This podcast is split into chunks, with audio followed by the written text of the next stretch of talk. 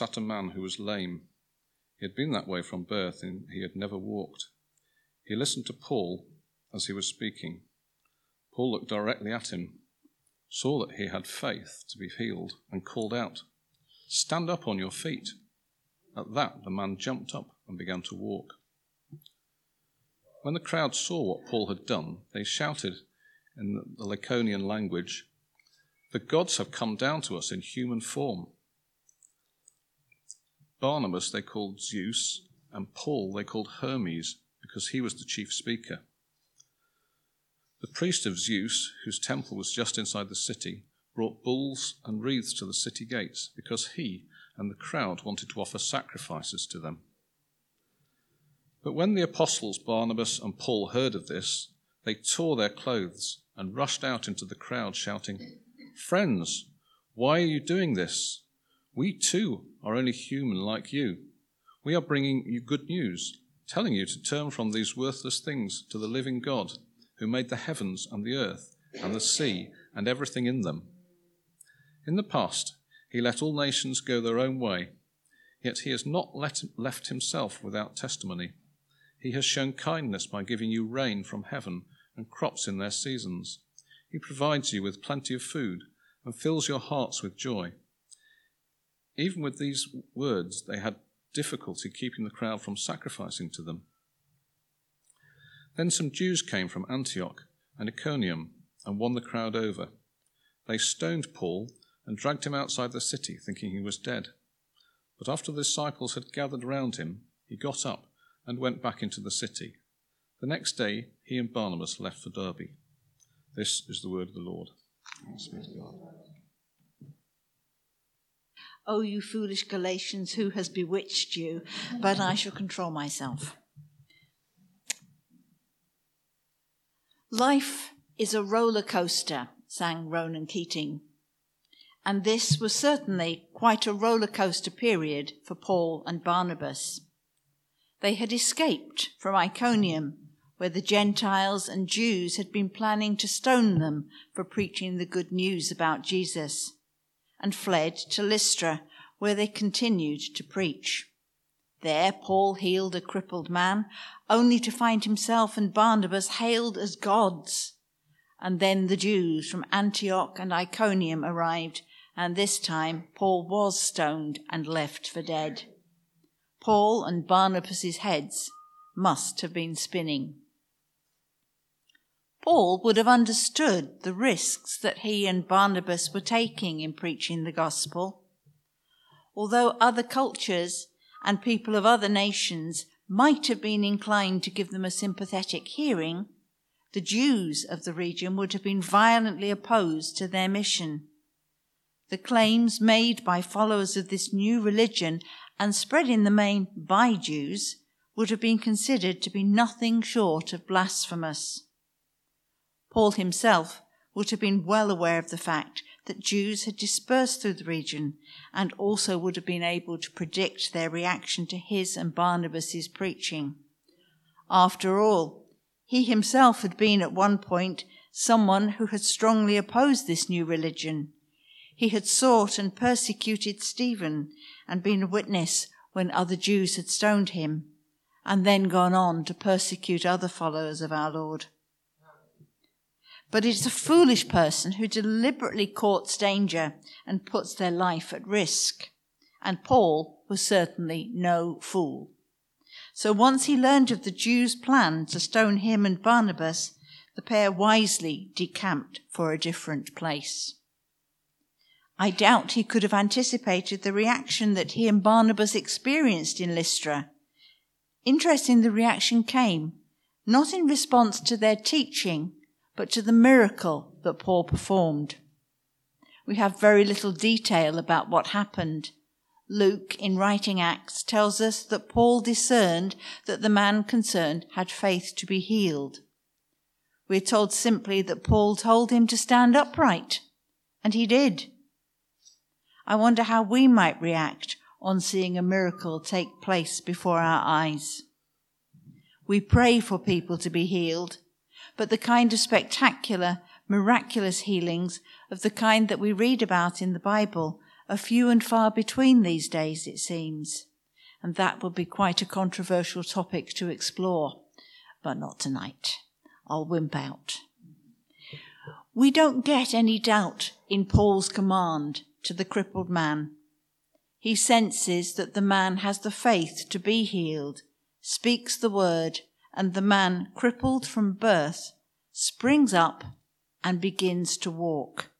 The crowd were amazed, and their response was to hail Paul and Barnabas as gods.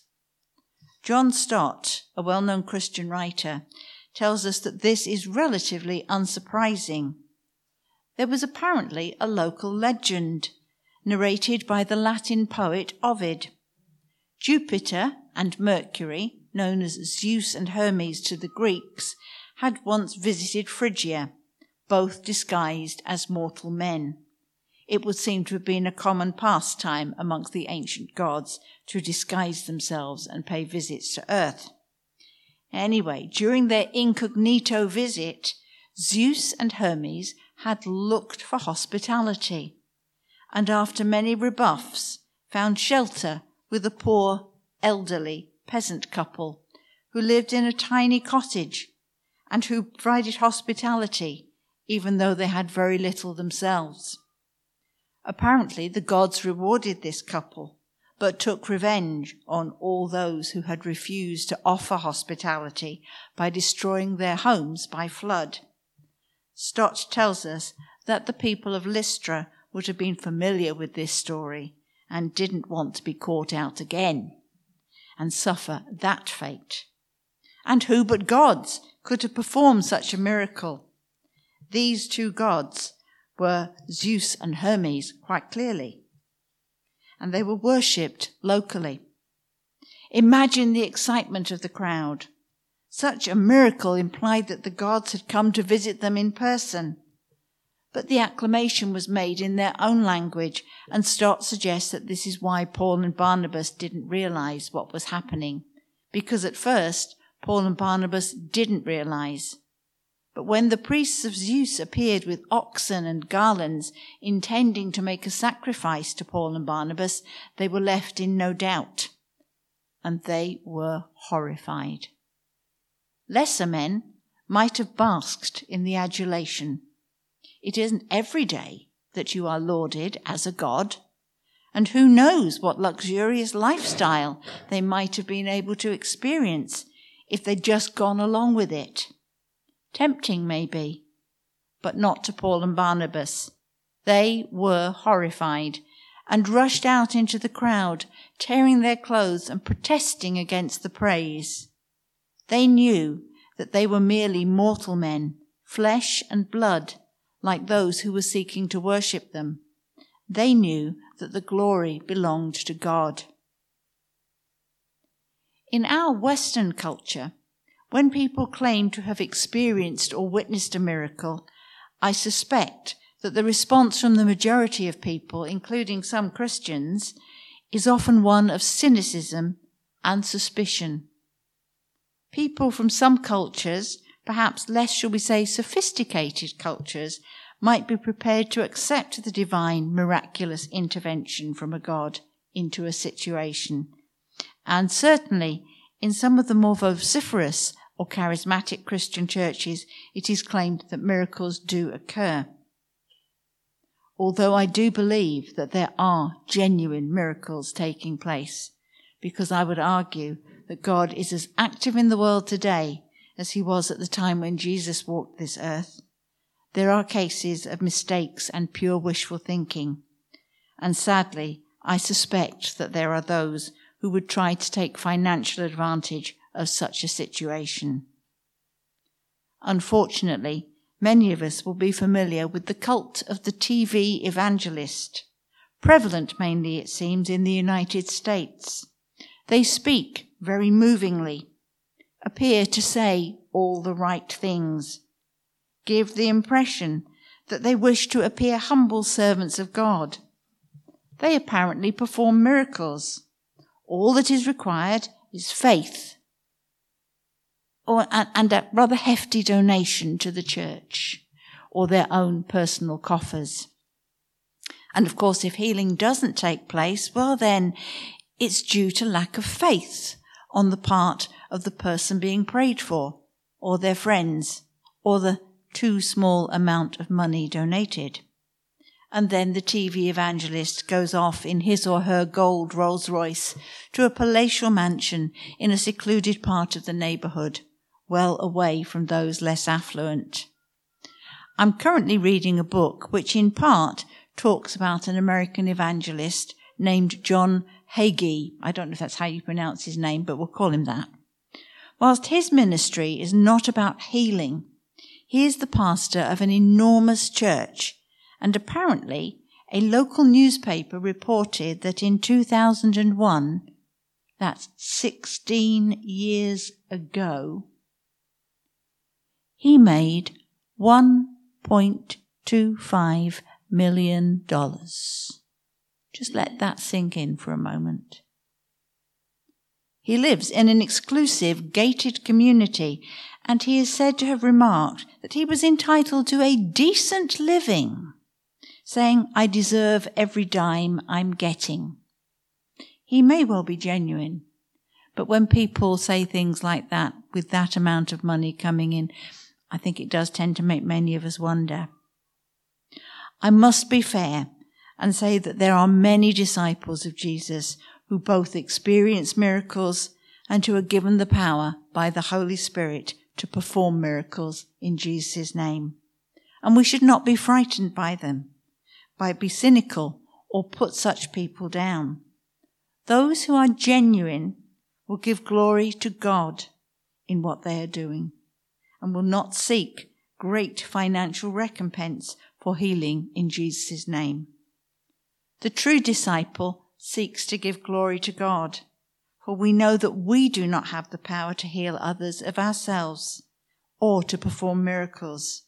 We can only do such things in the power of the Holy Spirit and as the Holy Spirit directs us. And like Paul and Barnabas, we should acknowledge that the gifts are given to us by God. It is He who gives them and He who teaches us when and where and how to use them. And when we do use those gifts in His name, we should make people aware that there is nothing special about us and that all we are doing is carrying out God's work. One of the gifts given to Paul would seem to be that of discernment. The passage gives us no clue as to how Paul knew that this particular man had faith to be healed. There must have been others around, but Paul became aware of this man, and he took the opportunity to do something which he believed would advance the gospel, as well as in sympathy for the man's plight. In Jesus' time on earth, he had performed miracles, healing the sick, curing blindness and deafness, and even raising back to life those who had died. While this shows Jesus' compassion for those who were suffering, such opportunities were also used by him to point people to God. Paul used the gift that God had given him for that very same purpose. Sadly, the story in our reading does not end well. Paul and Barnabas tried to calm the crowd and direct their attention away from themselves as objects of worship, but instead towards God. They must have had some success because although the story says that they barely restrained the crowds from offering sacrifices to them, restrain them they did. But just like Paul in his early days of persecuting Christians, the Jews had followed Paul and Barnabas to Lystra. They must have been furious, both at seeing the adulation of Paul and Barnabas by the locals, but also in seeing and hearing them preach the gospel to the people of Lystra. This could not be allowed to happen. They must have been very persuasive because they managed to turn the crowds who had been worshipping Paul and Barnabas into people who were willing to stone Paul and leave him for dead. I find myself wondering if they stoned Barnabas too, as the writer only tells us of Paul. Paul wasn't dead when they finished stoning him. He recovered, and with the help of Barnabas, he left the next day to preach the gospel at Derbe. Several things stand out for me in this passage. First, Paul and Barnabas's bravery in the face of such strong and violent opposition. We live in an age and a country where we don't meet such violent and dangerous responses. At worst, we are probably faced with indifference to our message or cynicism. And yet, so many of us are timid and reluctant to speak to others about Jesus. The passage also implies to me that Paul kept close to God. He was able to discern a potential response to God and acted on it. How often do we fail to recognize God given opportunities because either we're not looking out for them or because we're not keeping in close and constant touch with God? God gives, gives the gift of discernment. And thirdly, God is both willing and able to act through us, but we can so easily close off the channel by our own reluctance inertia, lack of awareness, or perhaps, and I speak for myself here, laziness. Perhaps we are scared of what might happen if we allowed ourselves to draw close to God and kept ourselves open to His prompting and action through us. Being open to God can be quite scary. God might ask us or prompt us to do things which ordinarily we've been reluctant to do. Sometimes I've been reluctant to act on God's promptings because it wasn't a convenient time or because I was worried about what people might think or say. So, how does this passage challenge us today? Are we in close communion with God? Or do we simply pay lip service to our God, attend services, and make the right noises, but not allow God access to the whole of our being. Might God be challenging us to deepen our faith, to spend more time with Him? Those who know me well know that I have a great love for the book, The Practice of the Presence of God, about Brother Lawrence, a 17th century French Carmelite monk who believed that he could discern God with him in all his activities. It's a beautiful little book and well worth reading. But is it enough merely to deepen our faith and communion with God? Surely we should also be willing to allow God to act in and through us. He has given us gifts and talents. Are we willing to allow Him to use us and the talents we have in His service? And when we do, and perhaps we receive adulation and praise for our actions, are we going to bask in the glory or redirect that glory where it belongs to God? Amen.